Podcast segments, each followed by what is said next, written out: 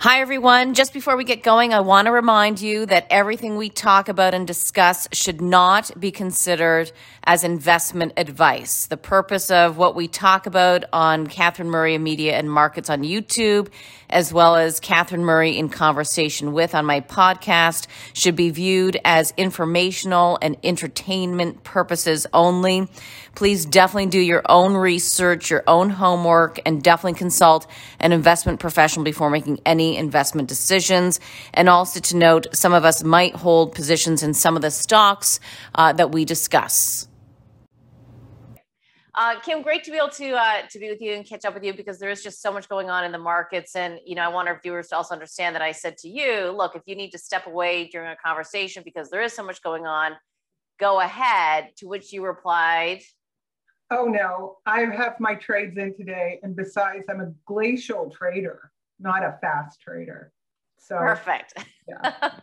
It's important because, you know, there's so many just different investment styles. And, you know, when we hear in the news about the Reddit, Robinhood, um, traders or investors or whoever they are, like, you know, it's important to point out different styles. And, you know, you've been at this tried and true for a number of years now with a little bit more of a value bent. Yeah. I mean, I like to call it growth at a reasonable price. And part of the thing that you're giving up is timing, right? So um, while I am not the traditional value where I have these hard um, metrics that my picks have to meet, you know, like no P E greater than twenty or, you know, those kind of things, um, that is something that, um, uh, sorry, something's going on here. Uh, that is something that I don't believe in. Now, You you did say that um, the uh, there's lots of different styles, and I think for people who want to trade their own um, uh, portfolios, you have to be you. You have to find who you are as a trader. Now I look at this uh, Robinhood stuff and give a big eye roll because, as I said, I'm a glacial trader. I'm going to look at a company, look for what I consider to be Um, catalysts for growth. And then I'm going to give them three to five years because I know the management is good. I'm waiting for some timing issues, but I'm not explicitly saying today is the day to buy and tomorrow is the day to sell or anything like that. We're just going to let business play out. But that's my style. Your style could be, hey, I'm hopping on this A M C thing and getting it off whenever or getting out of it if it hits one hundred and you're out and you're in. And that might work for you. It doesn't work for me. Oh, uh, yeah. And, um, you know, I, I've been saying this now for a couple of years, really, um, just, you know, for, for viewers and new, new viewers and listeners to understand that, I mean, you were really first on buying back into Microsoft a number of years ago. And that's been a, that's been a home run. Thank you. I, so. Everybody loves, you know, to take that victory lap. So I totally will. Yes. Yeah, you have to, because that's part of being patient and seeing value and expecting the company management to turn it around and and and seeing what's going to come about. And I mean, that that's what that's what real professionals actually do do. Right. Well, I like to think of myself not so much as somebody in the stock market, but in the company market. I'm trying to be an owner of companies, not a buyer and seller of stock. Got it. Okay. So, and we will get to some stocks that you like um, in, in a little bit, but let's kind of just take a, a top-down perspective, a macro perspective about all the different items that are going on.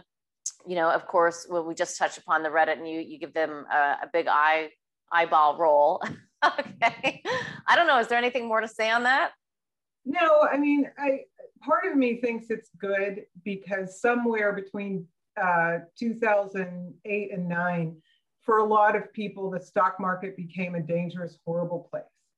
And I don't think it is. So for good or for ill, Robinhood has gotten people back in. And I think some of that is good. Yeah, I, and I agree. I think that people should realize that this is, the stock market's an opportunity to, to be able to learn about companies and to make money. You know, it doesn't have to be just about your, your job. You can really expand yourself and your horizons. Um, okay, so another big topic, of course, inflation, um, and, and whether or not the inflation will be transitory or we'll get a, a, a price shock. Some people I'm talking to are saying that's going to happen in twenty twenty-two. This, of course, affects the interest rate environment. uh, and affects the valuations of everything we own. It really affects, and it affects the economy and companies. So what's your look, outlook? Well, I do not have a crystal ball, but I look into the past and I look at the, I guess, economists and just consumers' worst nightmare, which was the nineteen seventies. And believe it or not, I lived through the seventies.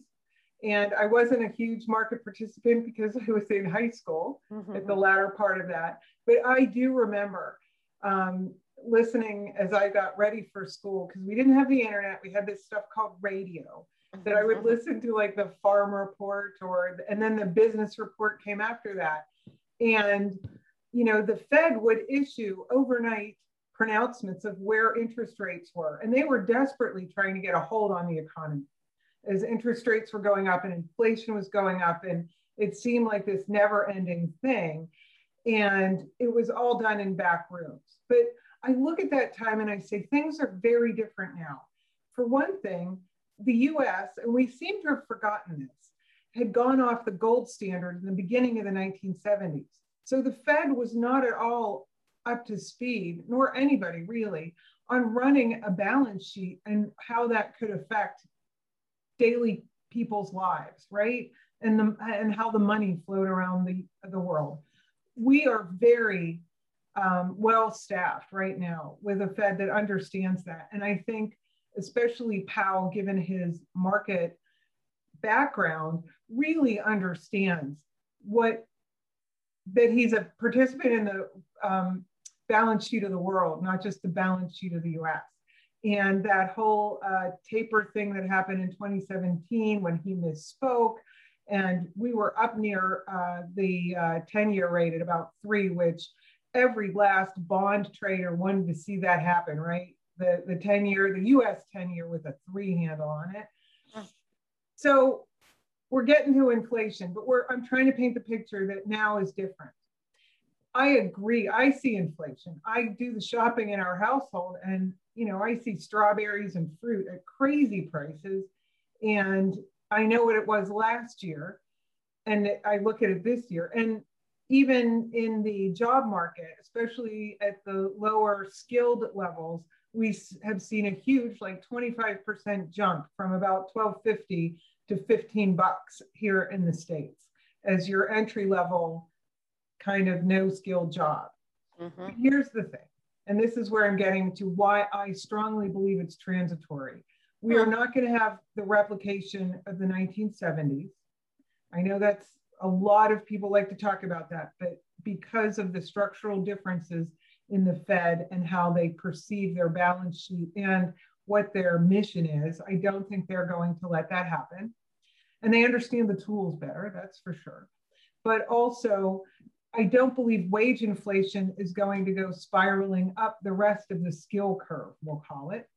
So, and I also think that once um, more of the workforce gets incented to get back to work here in the States, which is there's people receiving more money than they've ever actually earned working by not working, they're, you know, out of the market right now. And that The, there won't be a twenty-five percent increase year over year between twenty twenty-one and twenty twenty-two in those lower rungs of the employment chain, okay? Mm-hmm.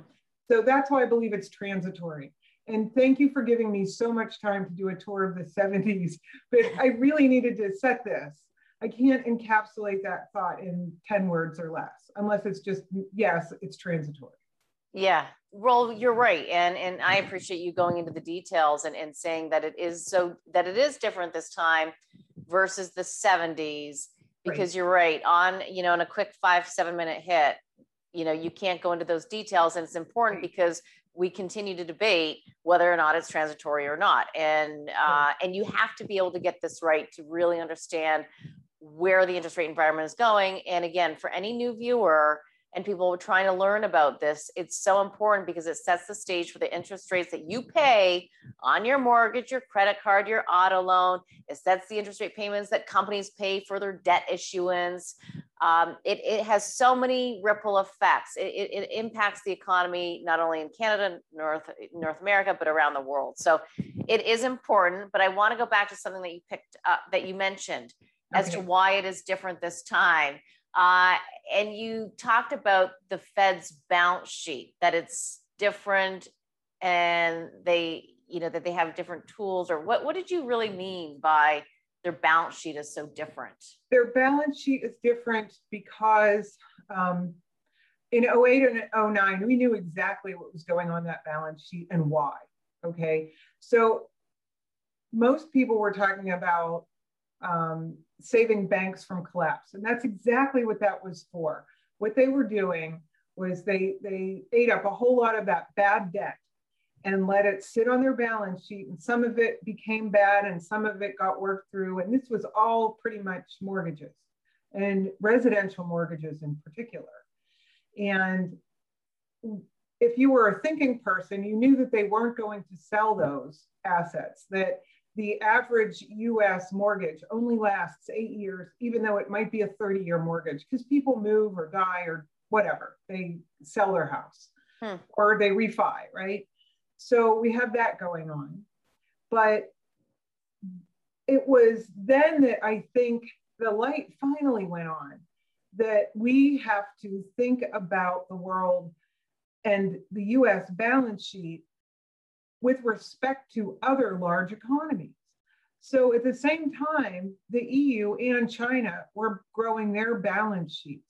So when, in twenty seventeen, when everybody saw the comfort level of, or the nirvana of the three percent ten year come into sight and everybody's excited and the Fed snatched it away by lowering rates, right? The reason why they were doing that is because the U S dollar was getting too strong relative to other um, regions' money.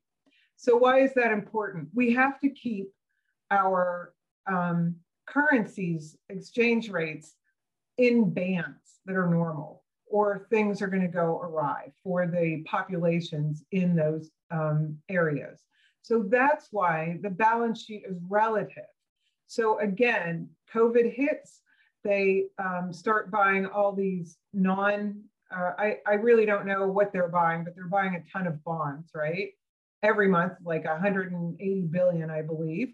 So they're, uh, the Fed's balance sheet is growing, the E U's balance sheet is growing, and I believe China's remains growing because everybody slowed down. The entire world, you know, slowed down, but they still had to pay people to eat and have a place to live. So that's gotten absorbed on the balance sheet.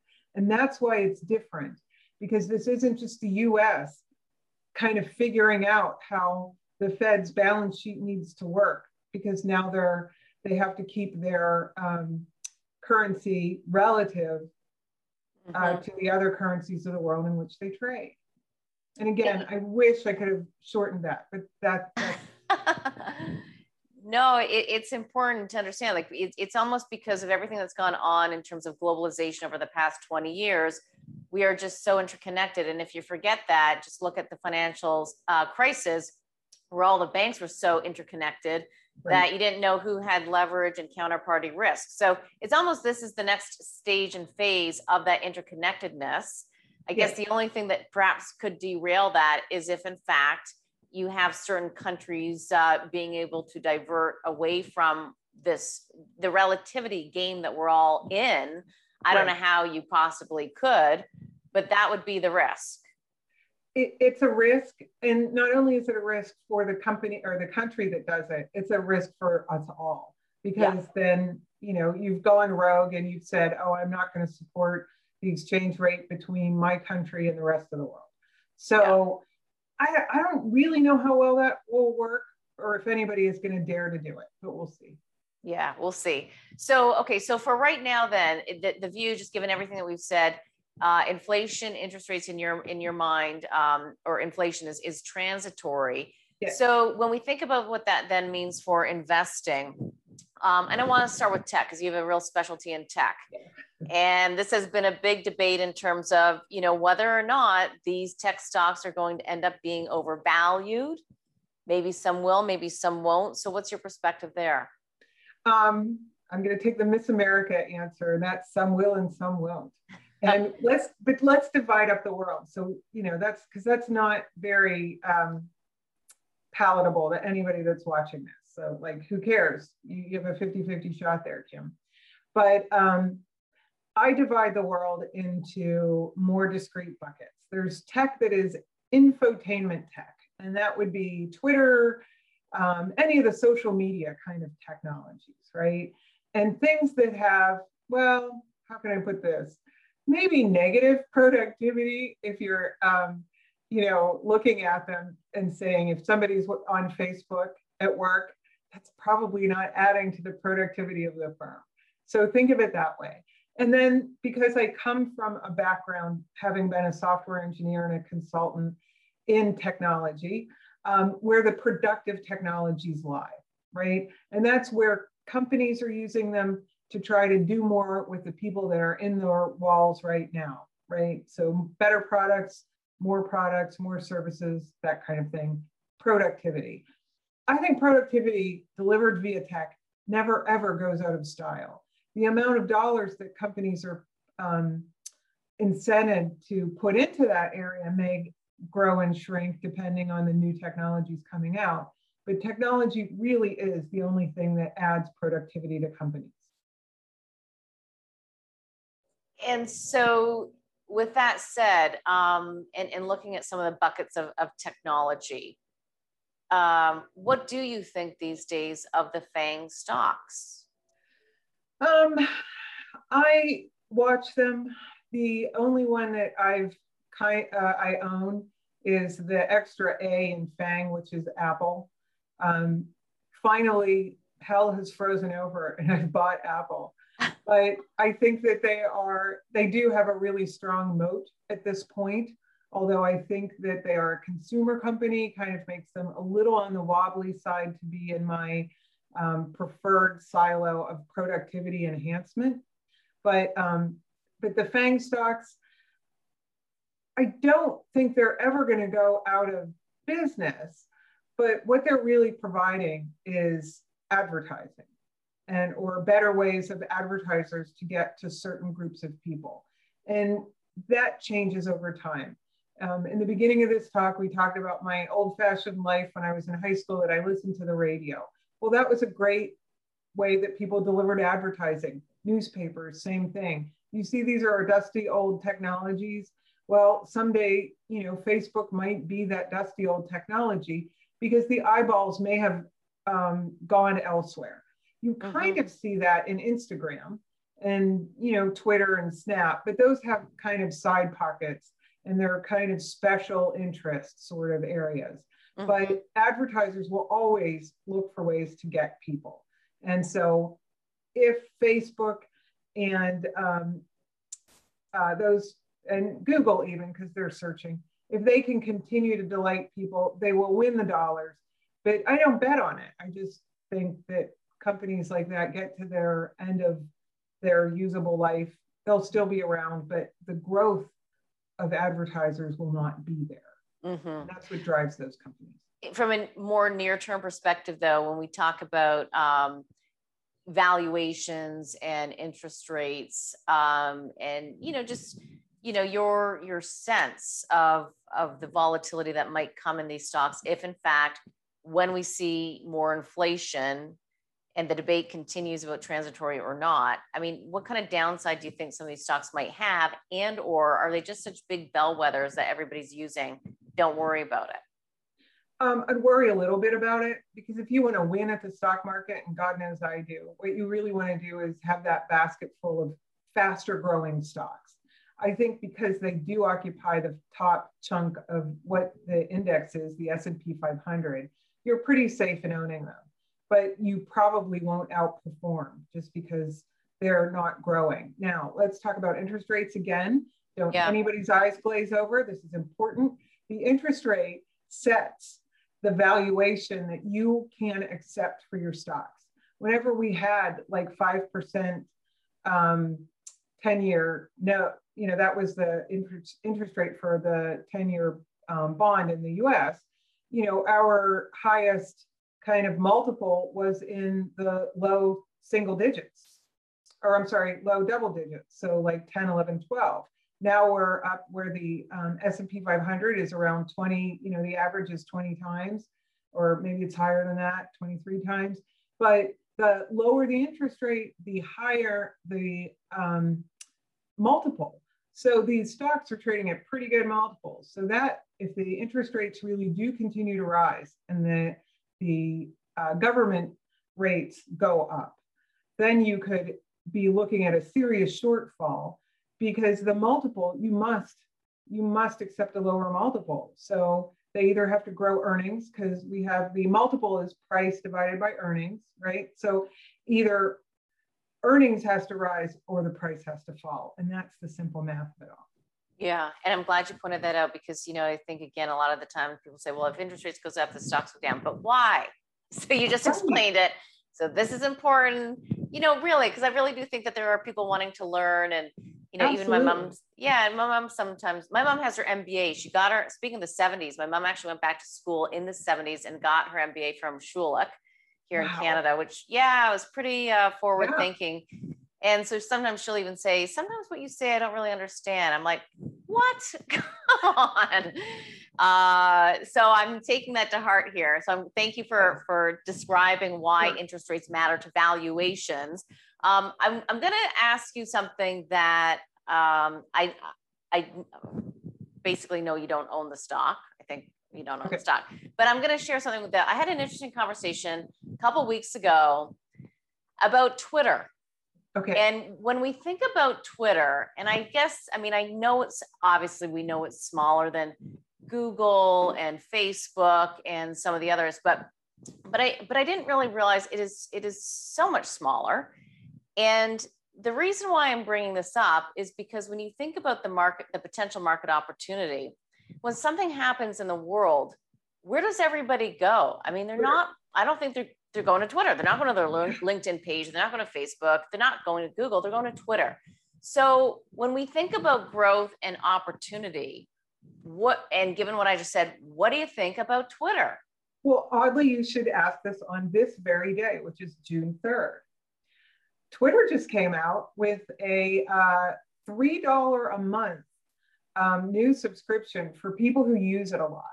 And the biggest thing that will probably drive people to do this, and this is crazy, and if you're not a Twitter person, sorry, you won't understand this, but for three bucks, you can delete tweets. You can make them invisible, like they never happen. And the rest of us who refuse to pay that three bucks a month, you know, we're stuck with, uh, once you tweet, a tweet is forever.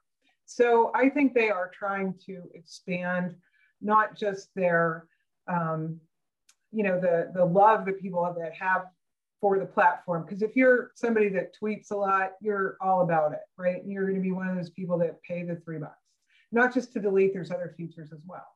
But um, yeah, I mean, I think that's interesting. And I also think that advertisers, as they really begin to understand how to reach people, will be looking more towards very segmented um, uh, or platforms that can deliver very segmented audiences.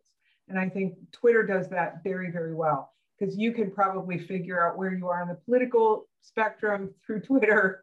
You know, I mean, okay. all manner of things can be found about who is in your stream, who follows you, that whole web of complexity that is Twitter.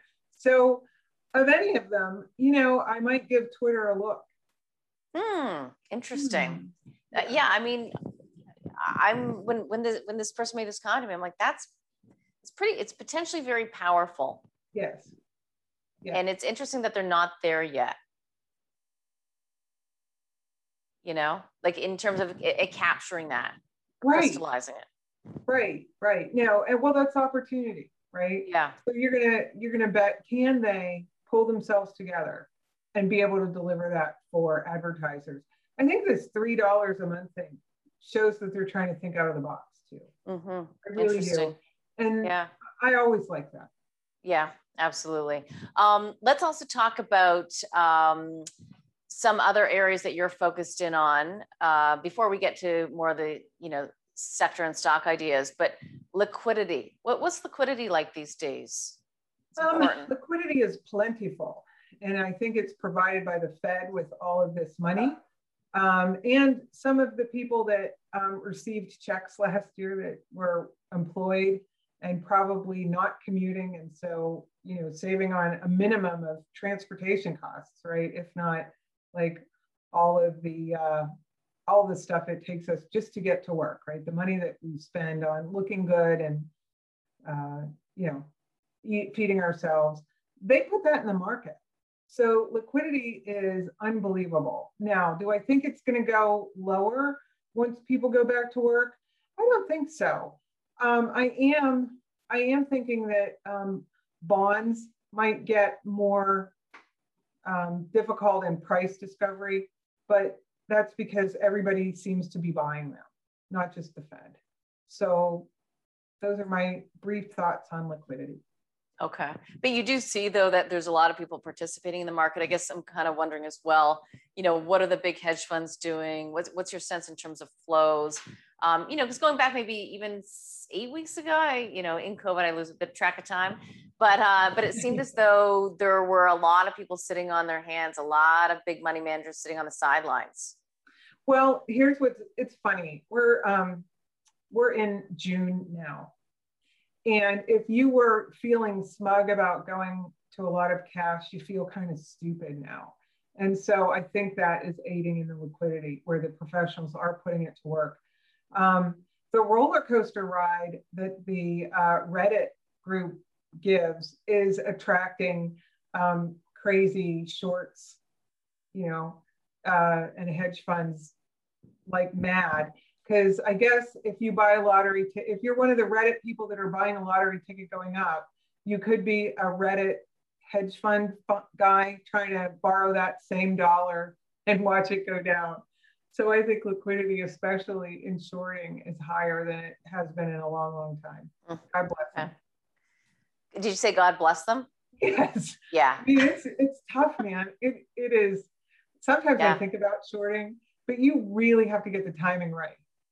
Really, yeah. You know, maybe that's not my game. What, what, ever, go ahead. Go ahead.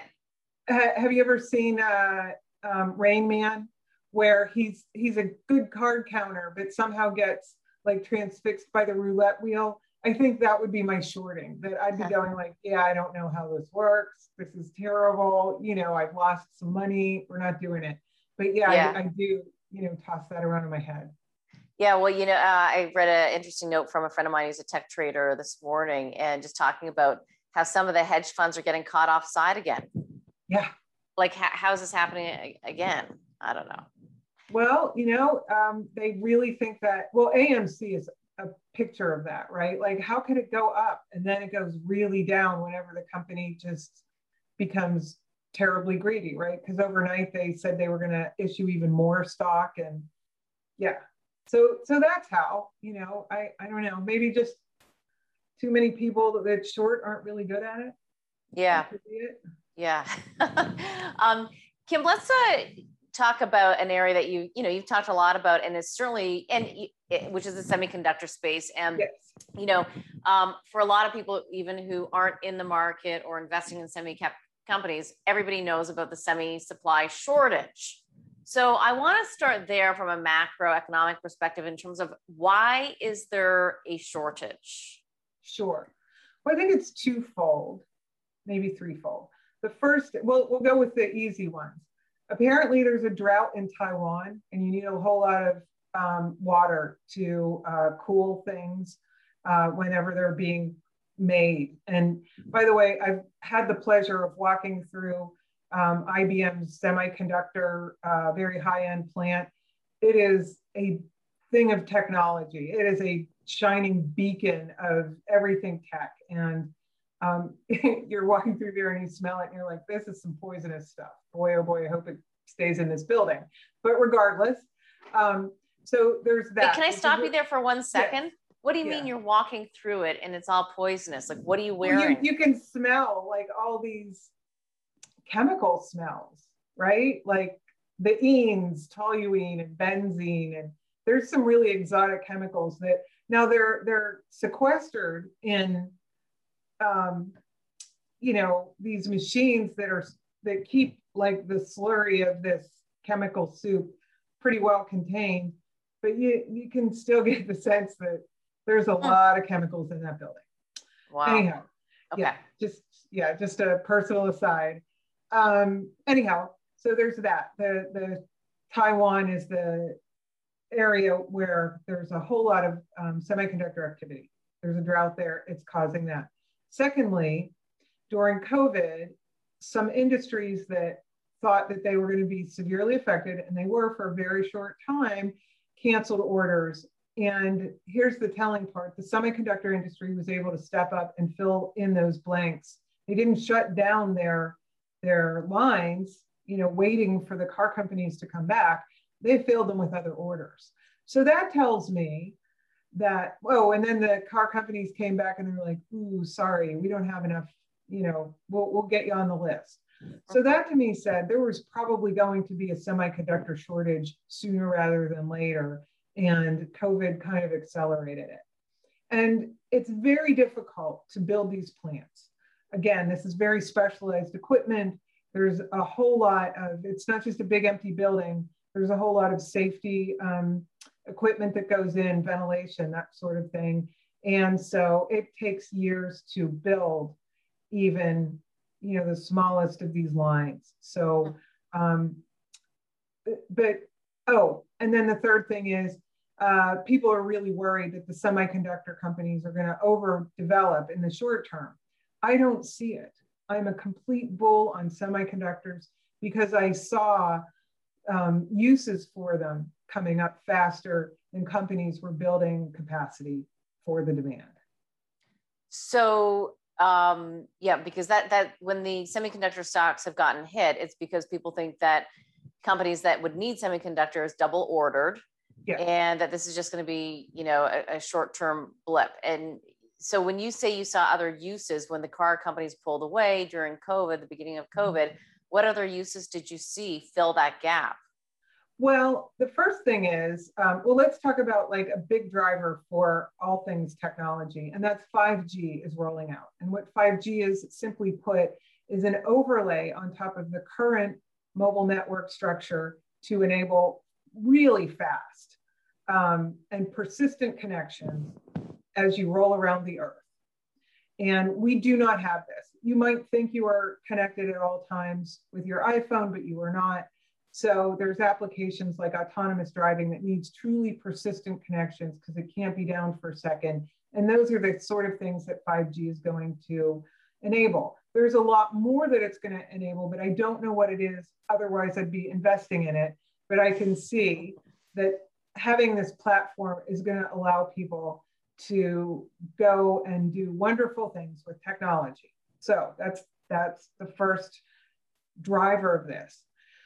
Just rolling out another layer of um, mobile network is going to soak up a whole lot of semis. And it's also going to make us go back and make the existing four G networks, we're going to have to add capacity. So that's more semiconductors. Then one of the basic uses for five G is going to be Internet of Things. And think of um, right now, pipelines aren't constantly monitored as you would imagine, because they go through a lot of country that is, well, desolate, right? And so maybe somebody checks on the pipeline once a day or how many ever times a day, but they send people out to do this. I strongly believe that five G will enable all kind of remote monitoring to happen. And what is that? Literally thousands of semiconductors. I mean, on just one little application, like for one company. So extrapolate that around the world. Mm-hmm. So, and then finally, as consumers, and this is my least favorite part because I am a Luddite here at home. Mm-hmm. But I mean, I try to have as few like technology things around me as possible, but people love them. People love them. You know, even in your refrigerator, you can get a refrigerator that is connected to the internet and can tell you when it, you need milk. Mm-hmm. Semiconductors, right? Yeah. So, um, yeah, probably another analyst would be good to talk about all the uses of that, or just think about your cars too, right? Um, there's a whole lot of intelligence even in the lowest price car. Right, and, and that was something that I believe you brought up in your note, which was really interesting in terms of the lower priced cars, which perhaps historically would not have used yes. as much technology. Now it's standard. Yes, I mean, does anybody roll up their windows anymore? Right. I don't think so. Do you remember we used to have a thing that like, yeah, you had to crank right now? And that's not, you know, super exotic um, computing devices, but you know, they know if your hand is getting caught there, it will come back down. That is at least solenoids and sensors, and those are made by semiconductor companies. Mm-hmm. Yeah, it's amazing. We're actually um, uh, building a house right now. Just got information or news, not information, it's news, that uh, that apparently our dishwasher won't be in and available. I don't think oh. the fridge is either, right? Because of the semiconductor la- yeah. shortage? Oh, yeah. Man. But it doesn't, yeah. it still doesn't make sense. It just doesn't make sense, Kim, really, in terms of like what happened. I know, I know. Well, I mean, really, I think all of this synergy where even the companies that are getting the orders didn't quite believe it. They're like, yeah, yeah, sure, they want that many. But think about how much smarter. I mean, we, we bought a new car at the beginning or at the end of last year, and it was the same as the old car, but like eight years newer. The mileage on this big lumbering S U V is so much better. And it's because there's computers that are shutting on and off, you know, cylinders hmm. and improving. Right. And, it can, and that is, you know, that's a C P U. That's not like just some kind of simple um, uh, board. This is a real C P U that's doing big calculations. And the, it's incredible, incredible. Wow. Um... So let me, before we get into the stocks, I want to ask though, because many governments around the world and certainly the United States is saying, look, we can't be so dependent on international companies for our semiconductors. So do you really see the United States building plants and, and to what degree, to what size and where? And well, I think Arizona is a big zone right now. Um, that's where Intel has a lot. And remember, seventy-five percent of Intel's products are made here in the U S. Hmm. So, um, and they are expanding. And it was a, and they were expanding before just because they had need and they saw what they needed to do. Uh, Micron, which is a uh, you know Taiwan domiciled company, they are um, they were planning and are going to do that anyhow, expanding here. Um, I think it's just a smart move just because, um, let's not even touch on political stuff, but Taiwan's kind of in the center of the earthquake zone, you know, the Pacific Rim, um, probably would be good to have offload some of that to less, um, I don't know, shaky ground. Mm-hmm. And uh, I, I think the U S will get its share, but I think a lot of other countries will as well. Why not have some in Europe? Why not have some in Africa? I mean, there's mm-hmm. many, many places around the world that will just allow for a little bit of risk remediation. You know, all your yeah. chips in one basket. Yeah, exactly. And, um, uh, but you, to your point earlier though, how long does it really take to, to get one of these plants up and running? Years, probably eighteen months at a minimum. Okay. There you go. So okay. yeah, that's why I'm like a complete bull on semiconductors. Yeah, so let's talk about them. What, what what names?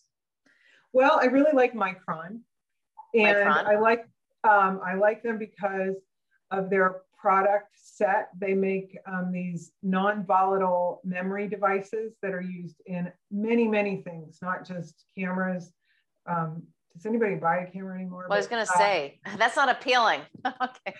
Yeah, actually I do, but that's a, that, you know, that's my Luddite me, right? The old technology. Anyhow, um, you know, P Cs are some, but even uh, enterprise um, server, or I'm sorry, data farms are starting to use these uh, NAND devices. So that's one reason. Um, And I think they're just a really well-run company, and they've shown that over and over again. And, and that's a small area, the, the non-volatile memory device area. There's only about eight companies that make those products. And when one brings on um, a, uh, a new plant, it can depress and has depressed the pricing of everybody else because it is sort of a commodity item. And again, Micron is bringing out some newer technology to differentiate itself from the rest of the NAND crowd. So that's why I like them. Okay. And what's valuation like? What's management like? Uh, valuation is a little on the high side, but we are looking three to five years out where, you know, all things should be bigger and better. Um, and management seems to be reasonable, which I think you should have um, a medium bar for management. And what I mean by that is, you know, you're not going to get world-class management in every company, but what you really want to look for is, can they execute? And what you have to do is just go backwards in time and look at what they said they were going to do and whether they did it. And it really is that easy. Just spot check them, you know, and this is people like me, I should look at every release and make sure they're going to do stuff, right? This is how you can run your uh, company at home and know, or run your um, investments at home and know that the companies that you're buying are okay. Um, and the second thing is, if you think the current management and the board is moving the company in the correct direction, don't buy hope, don't. So yeah. If it's not going in the right direction, say, oh, they have great assets and it'll be okay. No, it won't. No, the direction matters. So yeah. I that and so Micron passes um, on both of those accounts. They're moving in the right direction, diversifying their product line into less commodity st uh, sort of stuff, and management executes. Okay, um, let's talk about Xilinx as well. That's another one that you like. Sure, and this is a backdoor way to buy A M D. Xilinx is a maker of very specialized chips, some of which run um, mobile uh, data, I guess, access points from where the landline goes into like a tower. So it's very specialized sort of out in the field um, hmm. equipment. And I like them because they had that really high-end differentiated product, management was good, and A M D is buying them. A M D has really come up the curve. And because I'm old and because I've um, been a software engineer before, I stayed away from A M D because pretty much every time they got like some good stuff going, they'd just make a horrible mistake and go crashing back to earth. And Lisa Su, the C E O, and is extremely good and seems to have prevented them so far from crashing into the ground. And I like her acquisition of um, Xilinx. It's an all stock transaction. So we will be keeping shares of A M D whenever Xilinx becomes A M D hmm. later this year. Interesting. What about uh, Nvidia? I love Nvidia and I absolutely love them. Um, at least attempting to, if not being able to buy ARM. And I hope I'm not talking over anybody's head here. So ARM is a company that's based in England that has come up with the design of the chips that NVIDIA makes, the foundational design. And a lot of other um, semiconductor companies, um, they uh, give them royalties to use ARM technology. So I like NVIDIA. My issue with NVIDIA, though, is, is many of their end markets are going to have to use much cheaper chips than NVIDIA can currently use. For example, autonomous driving. If we're going to have autonomous systems in cars and, you know, we put out millions of cars a year, you're not going to be paying like thousands of dollars for the chips that are driving the cars. You're just not. Cars get uh, into accidents. You know, nobody's going to want to insure that car with twenty thousand dollars worth of chips in it, right?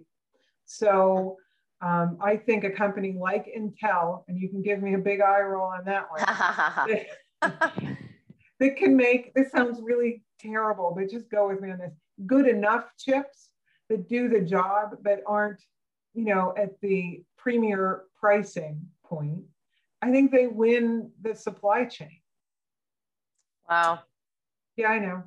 I don't know. I mean, it's a big, it's a big statement because, I mean, I, I, I get it in the sense that, and I, I didn't know. So just give us a, the example, like an NVIDIA chip for a car. You, you, I mean, you just said that there'd be, there could be twenty thousand dollars worth of chips sure. in a car, of an NVIDIA's car. Well, right at today's prices, I mean, they have to come down, right? So yeah. I live in Pittsburgh and we have a couple of autonomous driving places. Uber, Uber used to be here. Aurora is here, and there's a couple of truck places that are trying to make autonomous trucks, which, by the way, I think that autonomous trucks is a productivity problem, right? You can put them on the highway. It's a much simpler solution set than trying to get cars to navigate around people and dogs and all kind of stuff that happens in the, in the city. And the markings on the roads are completely different city to city here in the States. So, you know, that complicates it. But long haul trucking is a problem that I think can be solved by autonomous driving. And it's huh. just a, okay. But anyhow, I, mm-hmm. so I, I look at what goes into those cars, and I know that, you know, it has a three sixty degree um, uh, camera on the top. It has all these cameras on the sides. I know there has to be, you know, and those, the chips go for a couple thousand bucks for Nvidia. So there has to be at least five or six of them there, if not more. Uh, so yeah, and that's that's why I'm making that statement that none of these systems are out. But once, you know, they, they really have to make them price sensitive, because mm-hmm. how much are you going to pay? one hundred thousand dollars for a car, and twenty thousand dollars of that is your autonomous driving system. I don't think it's, you know, doable for the people. We'll put it that way. Right. Some people, I, yeah. Yeah. Most people I'm, know. So where where are both of these companies though in terms of um, their market penetration in cars, as an example, Intel versus an Nvidia? Well, both are nowhere, right? These are all experimental units. Um, so but what about for I the think, cameras? Like who's, who's, you know, with the three sixty camera right now, whose chip would that be? I would say, well, mobile, mobile, I could be doing that. And some of that is NVIDIA, but I believe that um, the A I on the um, NVIDIA, or I'm sorry, that would be Intel with Mobileye, but I'm sure that, um, Uh, NVIDIA has more than capable software that is dealing mm-hmm. with that, just mm-hmm. because of the speed at which their um, uh, their chips go. Yeah, but stepping back at the same time, I mean, I guess is NVIDIA just to be looked at as best in breed? And yes, um, but your concern sounds like, you know, with the application of more and more chips, maybe they don't right. capture the mass. Right. And I, you know, right now, I think, I think they're priced to perfection. We'll put it that way. Okay. So um, if they could make them cheaper, but they don't really have an incentive right now to make them cheaper, right? Right. So, mm-hmm. so why do that? Yeah. Um, and can they, yeah, yeah, sure, they can, but we'll, we'll see. We'll see. What, what is the latest with Intel? And I know you've been you've been a, a bull on Intel for a while, so yeah. give us the latest. Yeah, well, you know, I'll, I'll just say this at the beginning. I was wrong. I was wrong for a little while there. You know, they did improve. They have a new C E O, and he's moving the company. Oh, this is good. It, it fits into what I was saying before. He's moving the company in the correct direction. I thought one of the strengths, and the reason why I owned Intel, was because not only do they design the chips, but they also create them. And you could be saying, well, isn't that what all chip makers do? No, NVIDIA does not make their own chips. They contract out for that. So because I'm kind of an engineering nerd, I know that the building process is very important for the um, uh, gross margins and the operating margins of a, of a company. So I think that because they own both the fab plant and the design, that the fab people can um, talk to the designers to make sure that they're not doing anything wasteful in the design. And they could do things better to, you know, make those gross margins higher. And I always, I, I'm just, that's my bias. I like companies with great and growing gross margins. And so, and that's so what I really you, like Intel. You, you like the integrated model. Mm-hmm. Mm-hmm. But that's also been one of the criticisms of, of Intel, correct? Yeah, well, that's because they didn't keep up with the latest and greatest. Uh, okay. Taiwan Semi came and ate their lunch, and okay. shame on them. Yeah, they had some uh, turnover in the C E O department, and yeah, I stayed too long at that party. I should have seen that, but we learn. Yeah, and you're but you're in it, and you're you've got the confidence in the company management, and you like the business model. Right. Well, I, you know, I. covered the company for forever. So um, I know what is below the C-suite is good. And mm. now that Uh, the C E O is back to um, enabling them to mm-hmm. be the engineers they need to be. Mm-hmm. We'll see, but I'm willing to take a bet on them.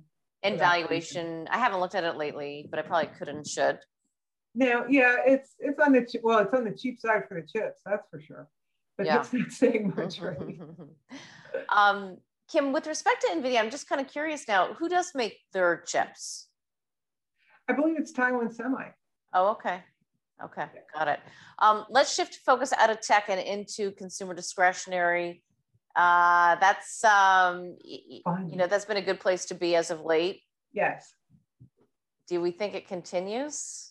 I think so. I think we're only at the beginning of it. And here's why. Um, for many people who like to wear clothes and be current, they've uh, had to take a year off. And so they have to go out and buy everything. It's not like you could just use last year's shoes, because we didn't buy any shoes last year. Mm-hmm. We really didn't, or at least shoes that should be seen. We'll put it that way. Yeah. Um, so I am super excited about um, higher end retailers, because that's typically where people who care about what they look like, and more importantly, care what other people think about what they look like, that they're going to spend and make sure that they're, um, style is identifiable by anyone. Right. It's almost, it, it's almost, um, you know, odd to be thinking as we get out of this pandemic that I'll be wearing what I wore in twenty nineteen. Yeah, another right? decade. Like it, yeah. It's that long ago. It's really that long ago, because it was the beginning of twenty twenty. Yeah. Yeah. And well, here's the other thing. And I think this will um, resound with your, uh, your viewers. I've been watching Schitt's Creek. Love and it. I, I know, I know. I want to live there, but that's neither here nor there. But Alexis is the perfect person to talk about with respect to clothing, right? Would she would she be satisfied with last year's stuff? No way. And right. That is exactly the uh, the kind of consumer I'm keying on, and where they shop, because there are many of them, and they are going to drive uh, sales. And even people that aren't quite Alexis, um, right? I'm thinking Stevie probably wouldn't, you know, go out and buy new things, but yeah. There are a few Stevies and more Alexis. Yeah, and Stevie would probably still want the latest kind of hip, you know, sweater or something yes, like that, right? Like everybody, know. yeah, and everybody right now is wearing tie-dye, which I have not caved to do yet. Oh my, yeah. Yeah. Yeah. But anyway, uh, yeah, it's funny because, as I said, we are moving, and I got to go through my closet and get rid of stuff. And I literally, I don't throw out anything. So I still have stuff from, like, I'm not kidding, when I was eighteen and twenty years old. Yeah. And you know what, I, I probably, to your point, like, you know, shoes that shouldn't be worn, probably, like I probably, I could never wear this really. It's too worn out, too, yes. not, not the age appropriate, but But anyway, um, but I think that, you know, to your point, I mean, people are, you know, people are also, I think, really going to want mentally to be refreshed. Yes. Yeah. I think I, so. I so agree. Having said that, so this is going to be interesting too. When I worked at William Blair, I, I um, covered equity research, or I was in equity research covering specialty retail and e-commerce yes. back in the late nineties. And, you know, you always have to look at, as I say, refresh, like, are, is it going to be bright colors? Or is that what's going to be coming out? Like, there will be these trends, and the retailers that can pick up on it and do it yeah. en masse uh, will win. So having said that, what retailers do you like? Well, this goes back to Alexis. I like Urban Outfitters because of the Free People. I think the people who wear Free People are going to want whatever Free People comes out with, right? Like this year's Free People. So that's one of them. And the anthropology brands as well. Again, that skews to a higher sort of um, buyer, but it also skews to uh, people that want new. And there's going to be new shapes. And I'm sure you remember, like, the inverted triangle, or the triangle, right, where people had like a flowing top kind of thing and skinny jeans. We're going away from skinny jeans. So that's a whole whole thing too, right? So mm-hmm. It's not just the colors, but it's the shapes. And you want stuff that says, welcome to, you know, the, the twenties, the twenty twenties. Yeah. Um, so uh, the other one, and we don't own this, we do own Urban. Um, I kind of like Nordstrom, because I think they are really good at um, providing clothing for the forward-focused buyer. But what, what's been the latest there? Because obviously they had some significant difficulties during COVID. So what is the latest? They did. Um, well, I also like their strength in uh, their online sales. And they kind of limped through with online. And they made a huge investment in uh, downtown Manhattan, which that, you know, has yet to be uh, really driven higher, right? Because even, I don't know anybody really going to New York quite yet for business. So, mm-hmm. um, but when they do, I think they'll win.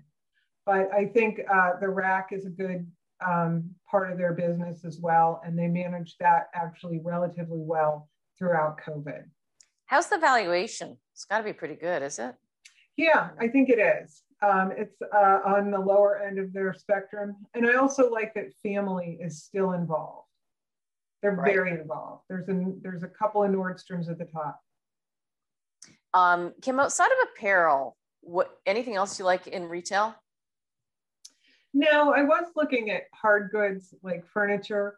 Um, a lot of people, you're not alone that you're moving to a new house. Yeah. There's a lot of people that have been um, upcycling, but I don't really like any of the retailers that I see out there. I'm a little leery of um, Restoration Hardware. And maybe this is just my style, but I look through their lookbooks and there's very little difference to, in my eye from one, one of their looks to the next. It all might looks very much the same. And it also looks very much the same with respect to what it was five years ago. So mm-hmm. they had been, you know, they came back from death, right? They've been doing really well. And I just look at what they're offering and it's kind of ho-hum. Okay. So there you go. On the yeah. low end, Target has some interesting stuff for both apparel and um, uh, the home, but they feel, feel a little toppy at this point.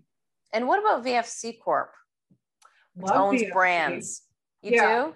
Yeah. Well, and it, this is a longer term play. They may not win the uh, go out and look good because they, even though they have brands like the North Face, which if you're into fashion, you're going to want to be well uh, appointed when you go back out hiking, even though you probably won't mm-hmm. see anybody. Mm-hmm. But um, they're more in the outdoorsy brands like Vans, Timberland, that sort of thing. Mm-hmm. I think that's a much longer term play. I like them because they're the Procter and Gamble of clothing. They'll actually go and understand why people are buying their clothing and mm-hmm. incent their designers to make people's um, you know, lifestyle brands come true. So I, okay. I like the, their, I guess, um, mm-hmm. process. Yeah. Um, stepping back, you know, when you take a look at, and you're a stock picker, Um, but you take a look at some of the leading areas of the market. I mean, le- retail's done very well. You can look at the X R T, which is an E T F there, um, mm-hmm. because it just, it really does go back and, and resonate with the fact that we really haven't bought anything and been out and about since the end of twenty nineteen. And it's, you know, it's middle of twenty twenty-one. I know, I know. Well, you're, you're making me want to go shopping. I'm going to hang me out too. And shopping. Me too. Yes.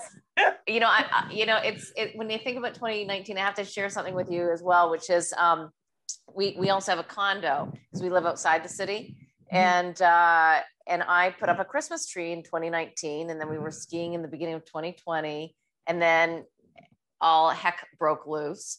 So I still have the Christmas tree up and I'm not taking it down as a symbol until we are fully through this. Oh, that's great.